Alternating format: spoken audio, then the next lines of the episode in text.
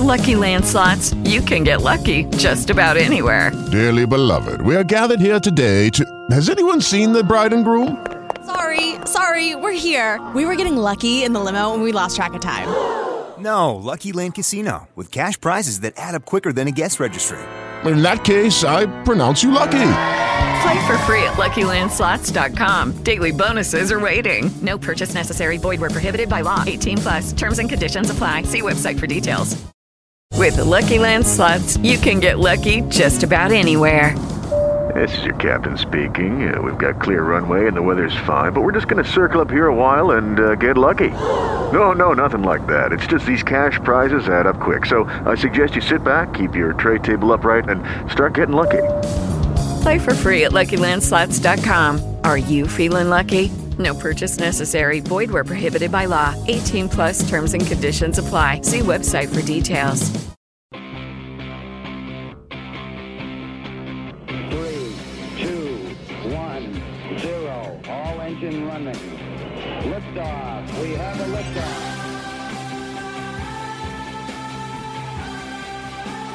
I had a snicker because I don't want to get hangry during the show. Sorry, it's been one of those days. Welcome, it's Erick Erickson here, News 95.5, AM 750 WSB. The phone number 404 872 750 1 800 WSB Talk. Y'all, the Democrats today have become a parody. So they decided to do the anti Semitism resolution in the U.S. House of Representatives, and they had to withdraw it from the floor in mid debate. Do you have any idea why they had to withdraw it?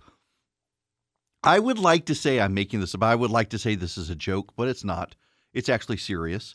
The Democrats in the United States House of Representatives, in the middle of a debate on a resolution about anti Semitism from their own members, no less, they had to withdraw the motion because they left out the Pacific Islanders and the Hispanic caucus.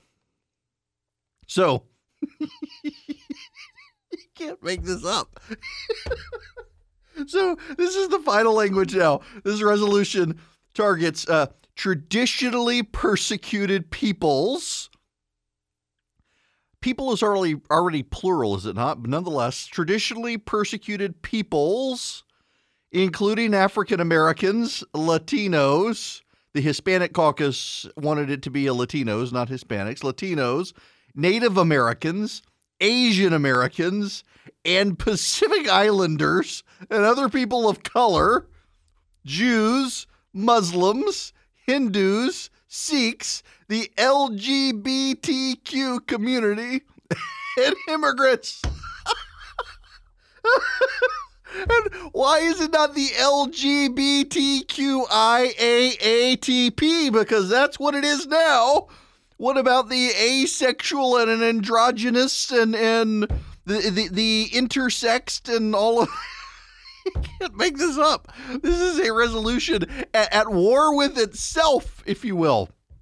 It's actually really interesting to see the Muslims, the Hindus, the Sikhs, and the LGBT community all piled in together because they hate each other. this is this is the Democratic Party at its finest, y'all. So they're actually debating this resolution that we hate hate. That, that's it. We hate hate. We resolve that the House of Representatives hates hate. We're intolerant of intolerance. Oh my gosh, they, they actually had to withdraw it from the House floor because they forgot to include Hispanics and Pacific Islanders. I'm not making that up. So they're going to vote on it. This is this is this is outrageous today. So so Nancy Pelosi actually she's she and the Democrats are now defending Representative Omar of Minnesota. By the way, um um uh, what's his name? What's his name? Um the anti-Semitic bigot. What's what's um could be anybody. No, it's not David Duke. It's uh, um. Well, Yes, thank you. Yes, yes. Uh, Louis Farrakhan. Rush Limbaugh always calls him Calypso Louis, and I'm like, well, what is his actual name? Louis Farrakhan. Louis Farrakhan has come out today and said that the, the, the tropes are true. That was his actual tweet. The tropes are true. People are, are attacking Representative Omar for, for these anti Semitic tropes. And, and Farrakhan, who's defended her in the past, by the way, uh, for her anti Semitism, is coming out and saying the tropes are true. So she's accusing people basically, you, you support Israel because the Jews are paying you to support Israel. That's what she said. And some Democrats this is an anti Semitic. We should talk about the money from the Israel lobby that's convincing people. I mean, I actually had somebody respond to me on Twitter today that it's not anti Semitism to point out Jewish involvement in the elections. What the heck is going on with people? So here's Nancy Pelosi in her defense of Representative Omar. I understand how advocates come in uh, with their enthusiasms. Um, but when you cross that threshold into Congress, your words weigh much more than when you're shouting at somebody outside. And uh, I, I feel confident that her words were not based on any anti Semitic attitude, but that she didn't have a full appreciation of how they landed on other people, where this, these words have a history and a cultural impact that may have been unknown to her might have been unknown to her. Why? Why might it have been unknown? Well, so you've actually got other Democrats, including the chairman of the House Caucus today, saying she grew up in Somalia. She doesn't know any better. So it's okay that she's an anti Semite because even though she's 37 and a college graduate from a fine American institution, she grew up in Somalia, so she's stupid. That's what the that's the actual Democratic defense of this woman today. Is she stupid because she grew up in Somalia? By the way, do you know who's one of the the, the most famous um, defenders of Israel in the Arab world is? Is a refugee from Somalia who Muslim terrorists tried to kill. And so here comes this girl, and she's like, "Oh, the the Jewish money. We got to talk about the Jewish money. The Jews are behind all of this, and and and the Jews are influencing and poisoning American politics." And the Democrats said, eh, "That's not anti-Semitism. She's just an idiot from Somalia." This is their actual defense of this woman. And so today they can't actually stand up and say we oppose anti-Semitism. They, they they have a legitimate problem though. The Democrats do. Is this woman's going nowhere for the next year? She's going to be in Congress until the people of Minnesota possibly throw her out.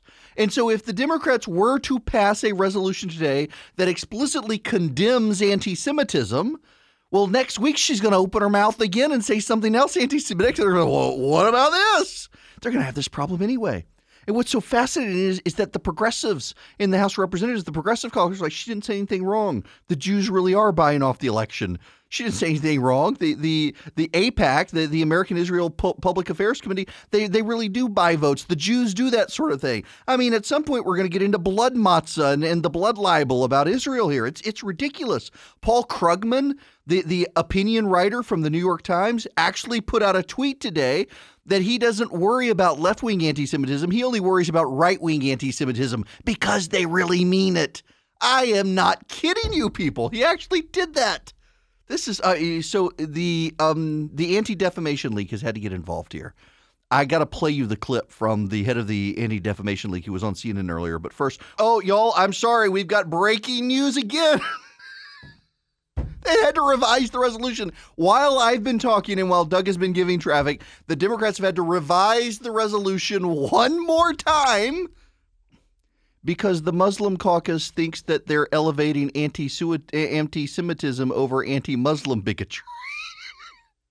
this is this is like watching a slow, slow okay, I've got a slow moving train wreck. I, I've got the updated resolution condemning anti Semitism as hateful expressions of intolerance that are contradictory to the values and aspirations that define the people of the United States, and condemning anti Muslim discrimination and bigotry against minorities as hateful expressions of intolerance that are contrary to the values and aspirations of the United States, whereas the First Amendment established the United States as a country committed to the principles of tolerance and religious freedom, and the 14th Amendment establishes equal protection, blah, blah, blah, blah, blah. Whereas, whether the political right, center, or left, bigotry, discrimination, oppression, racism, and imputations of dual loyalty threaten American democracy and have no place in American political discourse. Whereas, white supremacists, in the United States have exploited and continue to exploit bigotry and weaponize hate for political gain, targeting traditionally persecuted peoples, including African Americans, Latinos, Native Americans, Asian Americans, Pacific Islanders, people of color, Jews, Muslims, Hindus, Sikhs, the LGBTQ community, immigrants, and others with verbal attacks. Where's the women? They left out the women. Uh, Where are the women in this? This goes on and on and on and on and on and on. Oh my goodness gracious! Uh, every this is where intersectionalism comes in. Uh, that every every group that is discriminated against, possibly discriminated against, that they've got to be prioritized. they've got to be value added. It, it's just They've lost their minds on this. They literally had to revise it again while I was talking because they left out the Hispanics and the, and the uh, Pacific Islanders and then brought it back and had to pull it again because they had to add anti Muslim bigotry because they had forgotten to put an ex- express denunciation of anti Muslim bigotry. Oh my goodness. Okay, here's Greenblatt from the the Anti Defamation League. Well, look, it's hard for me to say what's in Representative Omar's heart but I have to deal with the reality of what she said again and again and again. And the fact of the matter is, this accusation that Jews have a dual loyalty or require people to pledge allegiance to a foreign power, it is an anti Semitic charge that has been used against the Jewish people literally for hundreds of years, long before there was a state of Israel. So we are offended by this anti Semitism that is not only directed at the Jewish people, it is an un American thing to say because accusations of loyalty to a foreign power, that was used against Japanese Americans in World War II. It was used against Catholics when John F. Kennedy was running for president in 1960. It doesn't deserve a place in the public conversation, period. And yet the Democrats, they're saying, well, she just doesn't know. She's too stupid because she's from Somalia. That that is their actual defense of her that she's too stupid because she's from Somalia. She's college educated, been in the United States for college. Uh, now she got elected. She's in her late 30s. She's in the United States Congress. This is just crazy. Uh, my listener Camille actually just emailed me. What's happening with this resolution is the madness that comes from identity politics and the criminalization of thought. Yes, that is it. This whole idea that we ha- this is class warfare. Everybody's going to be divided up based on class, based on race, based on based on sex, based on all of these different characteristics. We can't all be Americans. The the Democrats exploit this division, and now it's blowing up in their face, and they can't actually even react to it. And they can't react to it in large part because it's coming not from their far left fringes; it's coming from mainstream leftists. So, just a quick pause here. Word for our sponsors. Uh, and you know, this one, real world situation. I woke up Saturday morning and I had a bunch of text messages from Twitter, someone trying to change my password. Now, they all uh, connect me through my cell phone and uh, using two factor authentication. But man, uh, you got to worry about cyber crimes these days and people trying to steal your passwords, your credit card details. A buddy of mine went to China a while back and needed a VPN service because the Chinese are really, really snoopy. And he used ExpressVPN. And you know, you can protect yourself from cyber criminals and Chinese snoops by using ExpressVPN. It secures and makes anonymous your internet browsing by encrypting your data. It hides your public IP address. It's got easy to use apps that run seamlessly in the background of your computer, your phone, your tablet. Turning on ExpressVPN protection only takes a click and it's for less than $7 a month that you can get the same ExpressVPN protection that I have recommended to so many people. It's the rated the number one VPN service by TechRadar. Comes with a 30-day money-back guarantee. So protect yourself online today. Find out how you can get three months free at expressvpn.com slash Erick. That's E-X-P-R-E-S svpn.com slash erick for three months free with a one-year package. And remember my name is e-r-i-c-k go to expressvpn.com slash erick to learn more.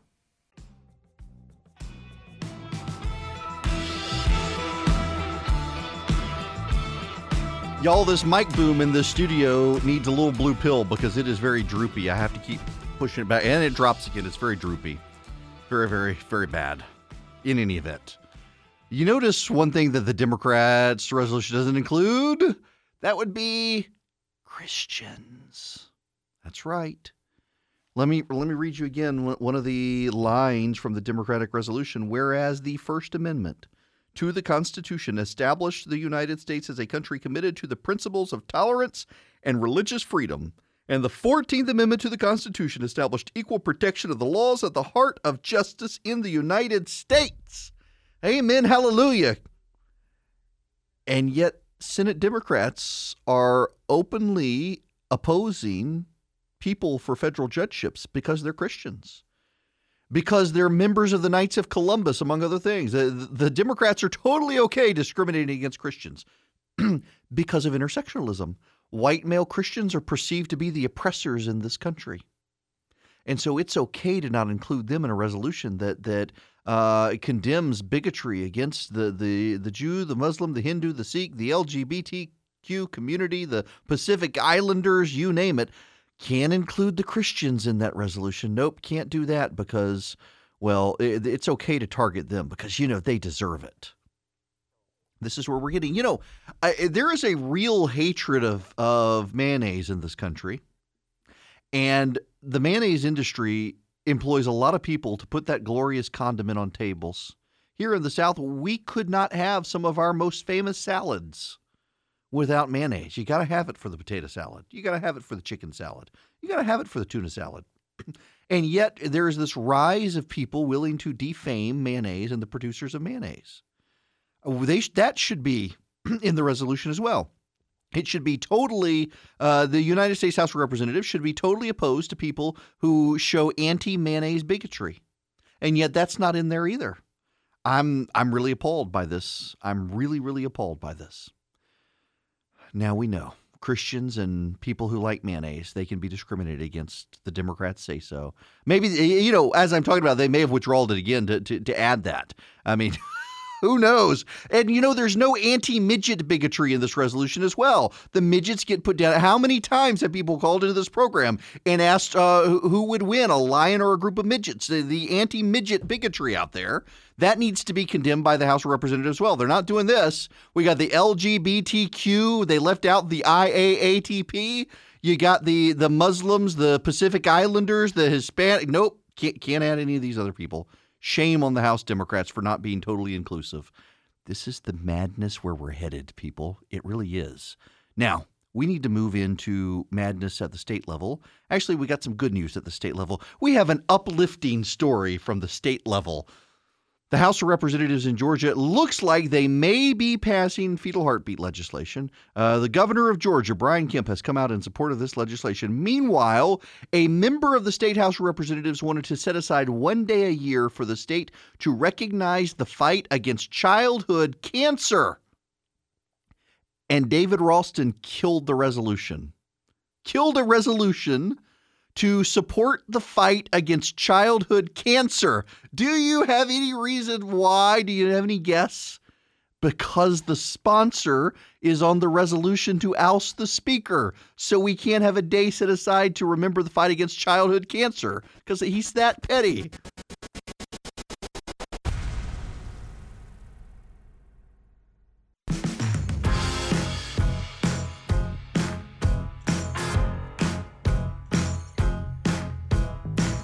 Phone number here at WSB is 404 872 0750 800 WSB Talk. And we're going to go to phones now, starting with Steve, calling from Gainesville. Steve, welcome.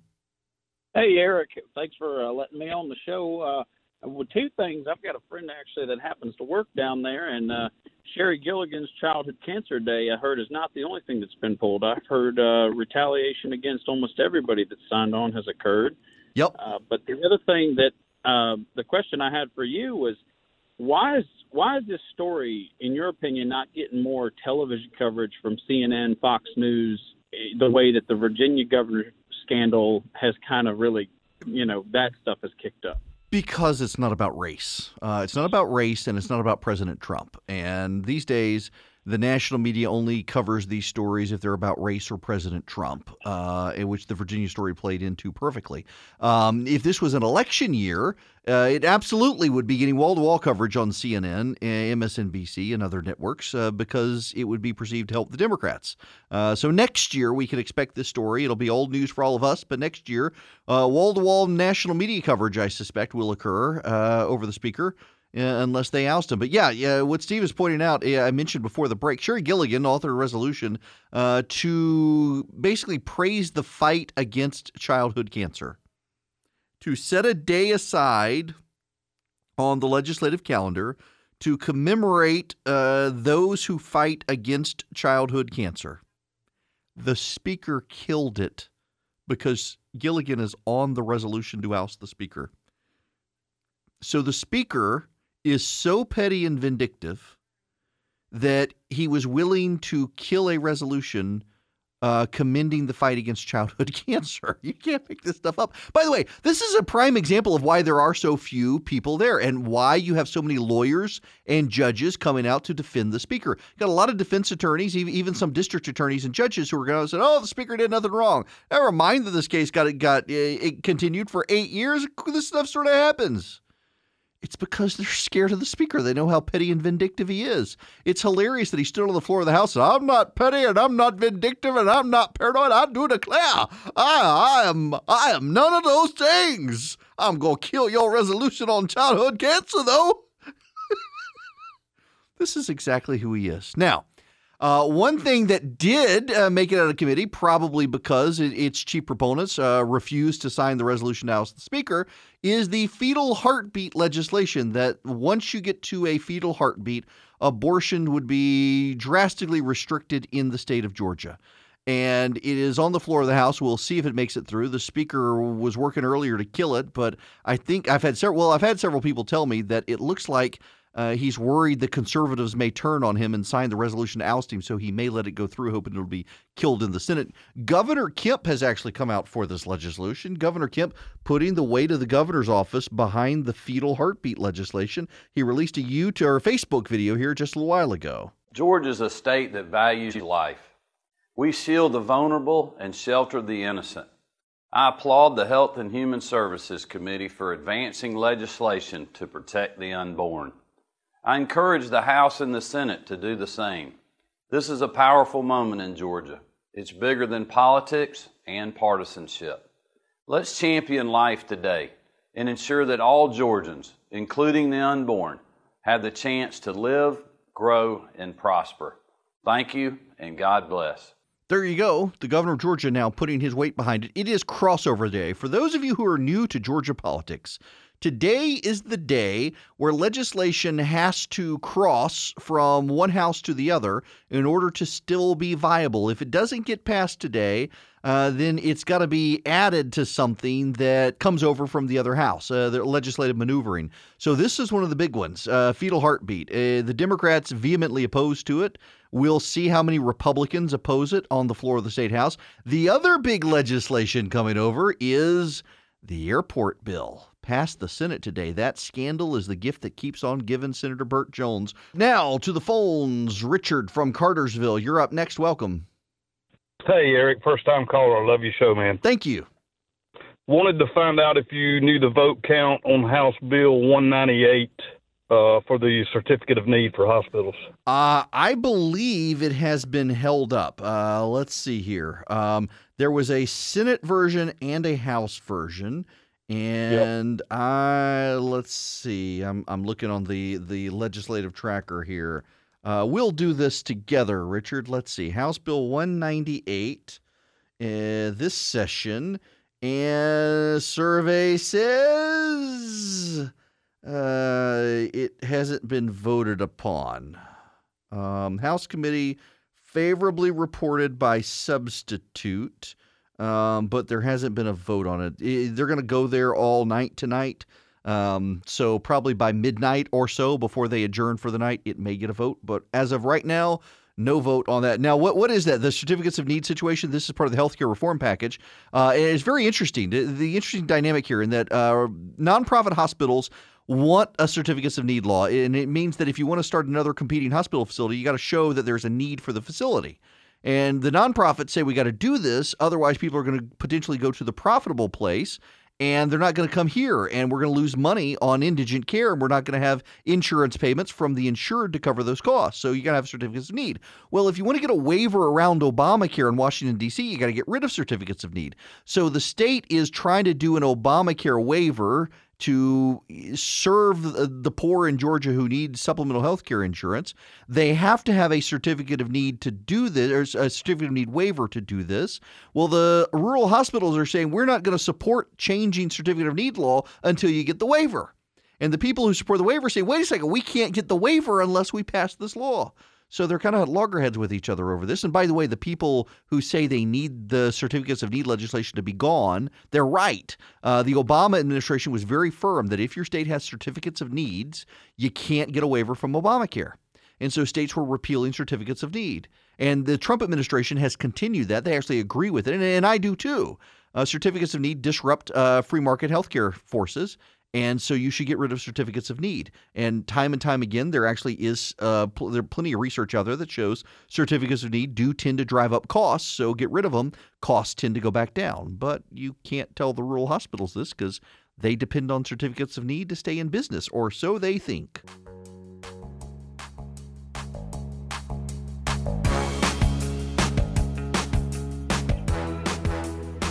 I want you guys to remember a name.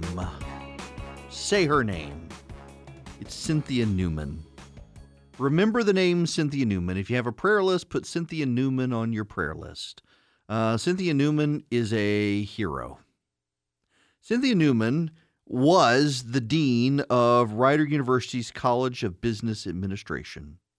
She is a longtime academic and a highly regarded academic. Rider University, which is in New Jersey, uh, had a student uh, group that supported putting a Chick fil A on campus. Uh, the overwhelmingly popular idea among the students at Rider University was putting a Chick fil A on campus but the LGBTQIAATP group complained, and the president of the university said, We cannot have a Chick fil A on our campus because it is a bigoted chicken sandwich. We cannot have the bigoted chicken sandwich on our campus. Apparently, there are people who are opposed to a piece of chicken and a pickle between two buttered buns. And they was having none of it. They they literally they canceled the Chick fil A uh, that the students wanted because the Chick fil A is a bigoted institution, according to the president of the university. And this is where Cynthia Newman, the dean of the College of Business Administration, comes in. She resigned. She said that the values uh, that Chick fil A professors are the values she believes in. It's not bigotry, it's Christianity. She believes in traditional morality. She is a practicing evangelical Christian, and she always assumed that her college believed in in her and supported her and did not perceive her a bigot. But considering the college has decided that Chick fil A is a bigoted, discriminatory institution, they must feel the same way about other Christians, and she's one of them, so she does not think she has a place on campus anymore, and she quit. She quit based on her conviction and principles, and she's being ridiculed by the left, by the way. This is ridiculous. This is the dumbest reason ever to quit your job. I, have seen this. There, the left left wing websites are ridiculing her for quitting on principle. And she's absolutely right, and she should be commended and good for her. Cynthia Newman is her name. Put her on your prayer list if you got a prayer list. She's out of a, she's out of work right now. I'm sure she'll be able to find a job somewhere, but it, is ridiculous. The students at Rider University wanted a Chick Fil A. A small group of those students complained, and the university administration said, "Yep, you're absolutely right. Chick Fil A is a discriminatory organization, and so we won't have them here." And the reason for their discrimination, according to the president university, is because they are evangelical Christians. And so Cynthia Newman says, I'm one of those. I guess I shouldn't work here. And she resigned. Um, we don't really hear about stories like this these days. And not many people do these sorts of things. And she was willing to live up to her values and take what she thought was a principled stand. So good for her. Now, when we come back, the Atlanta airport, Two Dead Mayors Airport, will it possibly be handed over to the state of Georgia? The Senate today, the Georgia Senate, passed legislation that would take control of Two Dead Mayors Atlanta International Airport and hand it over to the state of Georgia to a new authority. And I think it's a good thing. And Democrats are livid, and there are outside groups that are livid. The mayor of Atlanta is livid, and it all comes a day after the indictment of Jeff Jafari from that group that um, was get, giving kickbacks, getting contracts. Scandal, scandal. We got to get into that. But there's more we have to get into as well when we come back. Not just the airport resolution pass. There's other stuff that passed. And by the way, I was just told that the certificates of need legislation died in the House of Representatives. They killed that. It puts into jeopardy Brian Kemp's healthcare reform as well. We'll get into that when we come back.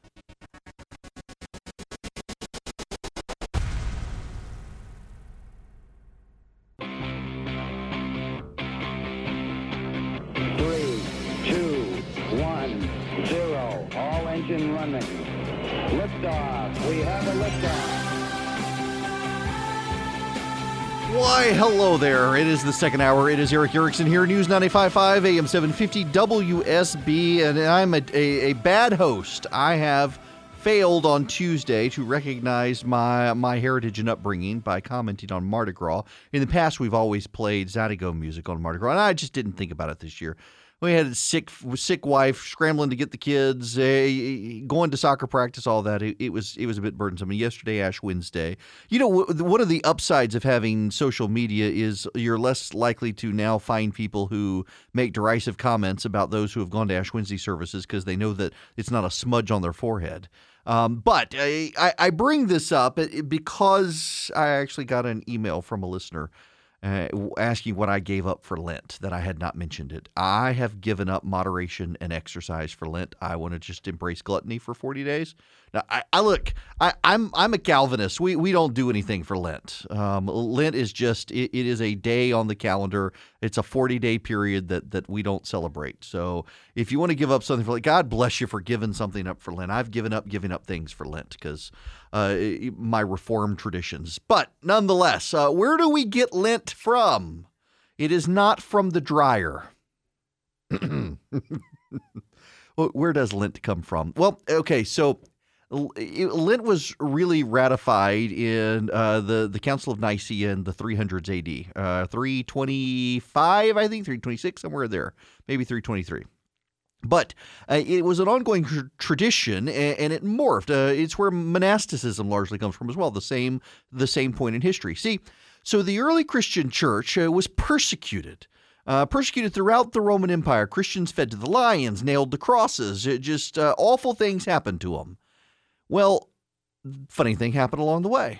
Uh, Constantine became emperor, Christianized the empire. The, the empire was not actually made officially Christian until Theodosius, Emperor Theodosius, who decided he was a, a Nicene Christian at the time. See, you, you know, the whole Trinity thing matters. Uh, the Council of Nicaea people really fought and died over uh, whether or not the Trinity is real. That's why uh, Orthodox Christianity doesn't include uh, Mormons or Jehovah's Witness into Christianity uh, because of the Council of Nicaea. So after Christians were no longer killed and executed, well, when they were killed and executed, they developed a tradition that you needed to know what you were going to get into.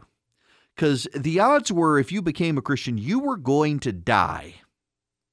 And so people needed to know. They needed to know that. And so for a 40 day period before Easter, Easter was a big holiday. They weren't regularly celebrating Christmas at the time because uh, birthdays were considered pagan to celebrate. So at the time, and we're talking 45 AD after after Christ, about the time the Gospel of Mark is actually put down on paper, uh, into the the 300s AD period when Christians are ruthlessly being persecuted. They're no longer considered a sect of Judaism. They're they're out on their own. They've been pushed out of the synagogues. They're being persecuted, and they wanted people to have 40 days before Easter before they were baptized on Easter Sunday to know what they were getting into, to know they were going to be persecuted, to know they could be killed, and to understand what the faith was. And remember, you got to understand that in most places they didn't have scripture when this tradition started. Uh, Christianity was still new. Everything was spread by word of mouth. You had Paul traveling around telling people. Uh, you had the other apostles until they were all uh, exterminated by the Romans what was going on. They began to compile the letters. They began to trade the letters from Paul. They began to trade the gospel letters. You still had John out there preaching until 100 AD. And everyone kind of settled on this pattern of you need to know what you're getting into. And to really hone it in, they spent 40 days fasting and studying. When the gospel letters were circulated, they would study the gospel letters, they would study Paul's letters.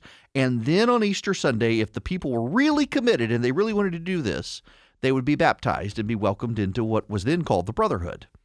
But they had to know well, once the empire was Christian, what do you do with it? So it, what happened was when the, the empire began uh, to become Christianized, you, you, ran into two problems. One, what do you do with this 40 day period as people are generally embracing it? Well, the Council of Nicaea decided we're going to continue this tradition of setting aside a time of fasting uh, people are going to give up something uh, because you used to give up essentially being a part of society. Before the empire was Christianized, you largely gave up being a, a part of the empire by becoming a Christian because you couldn't participate in anything. Well, now we're going to give up something physical, so, something that we really like. We're going to give it up as a reminder of what the early Christians used to give up. And uh, on Easter Sunday, we're going to have uh, people declaring they're actually coming into the faith and being baptized. Well, that wasn't good enough for some people. Uh, for some people, you know, the persecution actually meant something. If you were put upon by the Romans, it, it, really meant you were committed to your faith. It was a level of pride. If you read the writings of Ignatius, Ignatius was uh, with a guy named Polycarp. They were both committed students of the Apostle John. It's one reason we know that John actually wrote the Gospel of John, and John actually wrote uh, John one and one and two and three in the Bible and Revelation, is because these were his students. They they were with him. They could vouch for him. Yes, John wrote these things. Well, Ignatius, if you ever read Ignatius's writings, he really lived. He really wrote letters to people, and he was all about persecution. Don't try to stop me from being a martyr. I'm going to go be a martyr for Jesus. The, the animals are going to eat me alive. He was actually carried into the Colosseum, disemboweled, and the animals ate him. And he wanted no one to talk him out of it, no one to try to stop it, no one to get him out of it because this was, he was dying for the Lord. Well, that passion started going away when the empire was Christianized. No one was going to die for Jesus once the empire was Christianized. So a, a group of people, they call themselves the the, the monos, uh, for one, that they decided to go out into the wilderness and they became the monos, monosus became the monks. And they would live out in the wilderness by themselves as a proof of how committed they were to the faith. Anyone now could be a Christian. Everybody declared themselves Christians. Most of them weren't, but they said they were because Constantine was, and they wanted to get close to Constantine. So these were the most committed people. They would pack up and they would leave, they would head to the desert, and they would be monks. And it all came about, Lent came about it the same way as, as to how do we show we're still committed to the faith now that everybody else is Christian? What do we do to actually show our commitment? And people embrace the idea of Lent and people embrace the idea of monasticism.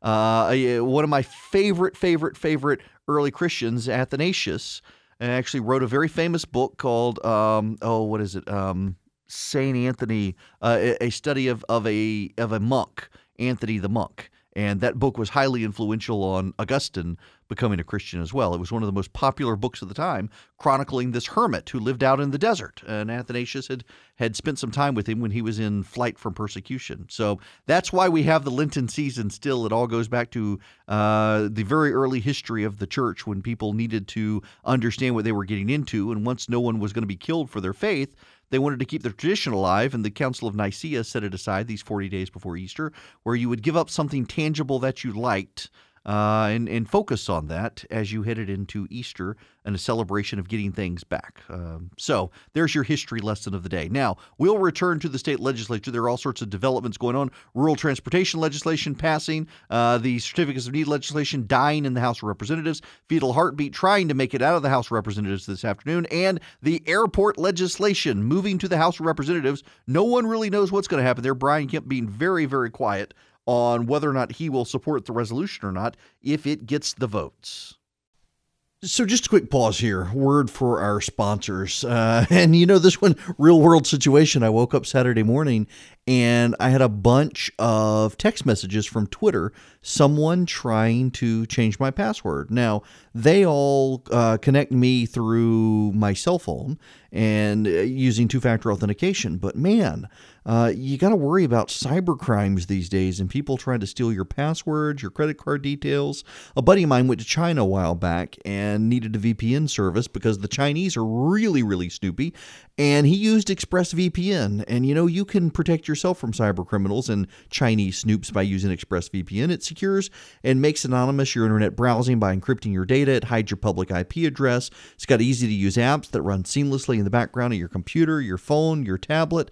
Turning on ExpressVPN protection only takes a click.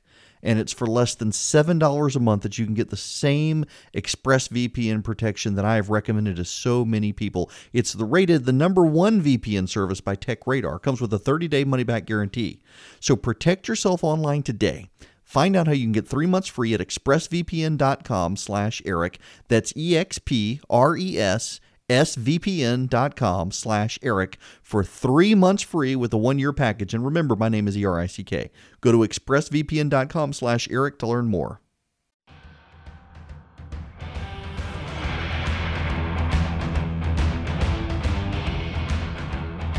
Uh, this democratic resolution it was only a couple of years ago that a man walked into a church in sutherland texas and began gunning down congregants in that church. Uh, the Democrats in the resolution they list several instances of houses of worship uh, where violence occurred, uh, but yet they don't want to add Christians to the resolution. They'll add Hindus, Sikhs, Muslims, Jews, but no Christians. So why, why is that? You think? Uh, meanwhile, Democrats in the Senate are openly opposing nominees because they are quote uh, too filled with orthodoxy. That that's actually Dianne Feinstein opposed Amy Barrett, Amy Coney Barrett because she was uh, the orthodoxy ran deep in her, according to uh, Feinstein. Wow. The phone number here 404 872 0750 1 800 WSB Talk. Uh, let us go to the folds to Ken in Snellville. Welcome. Hi, Erick. I talked with you once before. Quick question. Um, as a Catholic, you know, we were taught that Lent goes back to the story of Jesus being in the desert and being tempted by the devil, you know, over a 40 day period. And uh, you're very well versed. You know, uh, I love listening to your historical takes on things, but I didn't hear you mention that tie in, if at all and I wondered yeah, that, if so that that is a. I'm glad you raised that issue because um, I didn't. Um, so in the early church, um, this is pre-Nicene Creed.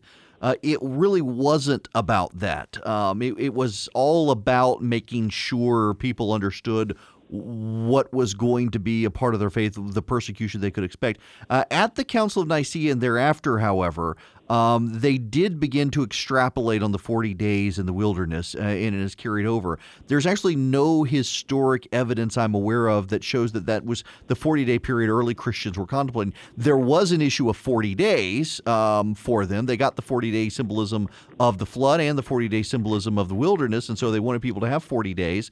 Um, but it was only after Nicaea that it began really being more and more directly tied to the idea of Jesus in the wilderness and drifting away from uh, the connection between both uh, Noah and uh, Jesus. Uh, so many stories in the Bible, we'll just never know what's what. Yeah, well, I, I, I take them all as real. It's just the history that comes after. Um, but it, it, really is a fascinating. It, it's just it's fascinating history to me where we get so much um, history. In fact, uh, I'm sure you probably have heard the phrase "not an iota of difference." Uh, a lot of people say that a, an iota of difference that actually comes from the Council of Nicaea as well. They were debating the nature of Christ, and they had two different Greek words: homoousios and homoiousios. One had an I, one didn't, and some said there's not an iota of difference between the two. Uh, for the for the Nicaeans, it mattered uh, the the nature of Christ. Uh, so that's where the the phrase comes from. That's also the Council of Nicaea is where Santa Claus uh, punched the heretic. Uh, yes, uh, if you've ever seen the Christmas meme that floats around that I, I came with to punch the heretics and to deliver presents and I'm all out of presents. yes, Saint Nicholas was at the Council of Nicaea and he beat up the heretic for denying Christ's divinity. Constantine had him strict, stripped of his bishopric garments, thrown in jail, and the next day, uh, when people woke up, he was wearing his garments and no one knows how he got them and he became a marveled figure within Christianity. Now, when we come back, the airport. Speaking of things flying around, the airport. We got to get into this.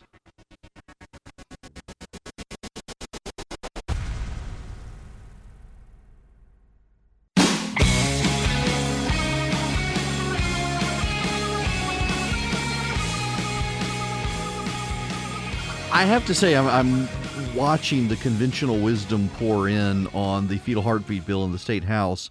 Um, Pew and Gallup ha- both have polling out. Pew is the most recent, showing a huge swing towards the pro-life cause, uh, but more importantly, that majority of women support restrictions on abortion.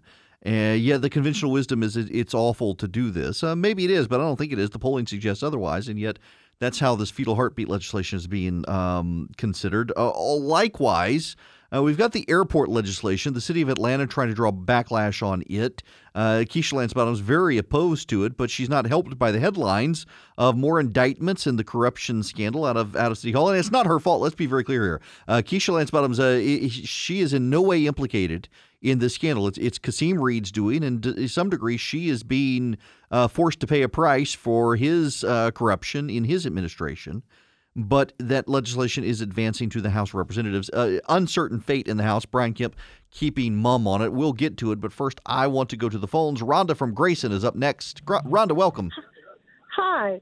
First of all, I want to start off by saying that I think that the anti Semitic stuff by the senator was wrong. But my problem with the whole issue is the fact that when Trump says racist things or says things that, as an African American, I find offensive, the Republican Party always makes excuses and they never condemn it. They always say, oh, it's not a dog whistle. Oh, it doesn't mean white supremacy. And it does. So the same way that Jewish people feel about what she says is exactly about how I feel about what Trump says. So you I would like to see the Republican Party hold him accountable. I think that the Republicans after Charlottesville, um, they should have been more forceful. A lot of them came out and said the president's response wasn't good. Uh, some of them actually called it bad, but you're right. They never did pass a resolution. Although, let's be clear here, the Democrats today couldn't pass a resolution condemning the anti Semitism of a member of the House of Representatives. They had to pass an All Lives Matter except the Christians resolution. Uh, they, they weren't targeting her. And in fact, even Steve King, the Democrats and Republicans both, were willing to name Steve King, but but they couldn't do that today because a number of progressives in the House of Representatives refused to acknowledge that what she said was anti-Semitic. Rhonda, thank you very much for your call and, and for noting that eh, she said anti-Semitic things. Uh, I, I hope you appreciate that here. I've been willing to call out the president for these things, and eh, I have called for Republican leaders to do so as well. But if you had a Democrat in the White House who said what this uh, Representative Omar said, don't hold your breath on Democrats uh, doing any different from the Republicans. We, we both like to think that our party is superior. Uh, Republicans are being disabused of that notion in these years, but the Democrats are no better when it comes to these things. They couldn't even take the moral high ground against a freshman member of Congress today. They would never do it against their own side. So let, let's not pretend that one party is somehow better than the other party. Now, on the issue of the airport as it makes its way to the House of Representatives. Uh, did not get any Democratic support in the Senate. It is not going to get any Democratic support in the House. The question is do they lose the Speaker and do they lose uh, ranking members of the Senate? So uh, the airport legislation would form an airport authority. I have suggested that it not just be about Atlanta. One of the issues that we have in the state of Georgia is because of the the quasi monopoly that Delta has, uh, we are cramped for a second airport. Delta doesn't want the competition. They've already got South Southwest. Look at the links that the airport and Delta went through to try to make it hard for JetBlue to put a hub in Atlanta. There is down the road from us, believe it or not, hour, 20 hour and 30 minutes down the road from us is the Middle Georgia Regional Airport. Uh, the Middle Georgia Regional Airport can handle 737s, it can handle MD-80s, it can handle the the regional jets.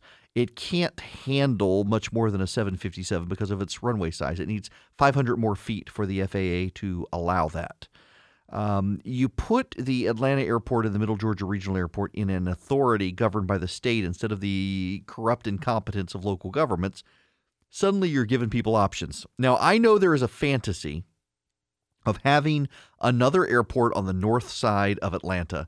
I can tell you, I have talked to ample people who have looked at this over the years and who favor the idea, and they have all come to the same conclusion there ain't any land north of Atlanta where you could build an airport. There's this thing called a mountain, and they begin to start growing on the north side of Atlanta. There's also this thing called urban sprawl on the north side of Atlanta. Um, between the mountains and the urban sprawl, uh, the land costs to be able to build an airport north of Atlanta is extraordinarily high. You do have the airport in Lawrenceville. You do have the uh, PDK, but the PDK ain't happening because of the neighborhood. Uh, you ha- do have the Fulton County Airport, uh, but that's not happening either because the situation around there. And Paulding County wants an airport. Delta has vigorously fought it. Paulding would actually be the only other viable option. But you have all these people who live south of the city now, and, and the corridor between Atlanta and Macon is growing thicker with people. You could divert some of the pressure down there. I just think that an airport authority needs more than just the Atlanta airport in it. I do support this, though. I support the legislation for one significant reason. The Atlanta airport is the economic engine of Georgia, not just Atlanta. And I don't think having the mayor of the city of Atlanta and the mayor's cronies in charge of the airport is a good idea. This level of corruption has been going on for a long time, and there's a historic reason for the reason the way the airport is set up. I don't think most people realize that the mayor basically picks the people who then pick the people who run the airport. And the city council of Atlanta really has no oversight over this. And the reason is because uh, historically Atlanta remember was the city too busy to hate and you didn't want to have a bunch of bigots uh, possibly blocking uh, contracts to black vendors at the airport. You put the mayor in charge. The mayor was the fairest person, needed a bipartisan, biracial coalition to get elected. No one had to worry about the airport um, having uh, white white supremacists trying to, to steal airport contracts from uh, black contractors. You didn't have to worry about the racial issues. And by and large, over time, you didn't have to worry about a lot of corruption issues either because we've had competent mayors. Other than Bill Campbell, we had issues with, and Kasim Reed, we've had issues with. Atlanta's done a good job, but the city is changing and uh, the level of corruption is changing. The financial incentives to be corrupt are changing. You're never going to weed those out completely from the state level either, but they will be different, and you will have a board of oversight, making it very, very difficult for one person to steer a bunch of money around to friends. A board, and an airport authority, would minimize corruption. You're never going to get rid of it. Let's just acknowledge it but it would minimize it in ways the city of Atlanta will not do and cannot do. And we should not have the economic engine of the entire state of Georgia that consumes state resources, by the way, be handed off to a single person in a single city. It is a state airport. It may call itself the Atlanta Two Dead Mayors International Airport, but it is a state economic engine and the state should have say in how it is run. And given the current corruption issues in City Hall, the indictments and whatnot, it makes sense to do it now.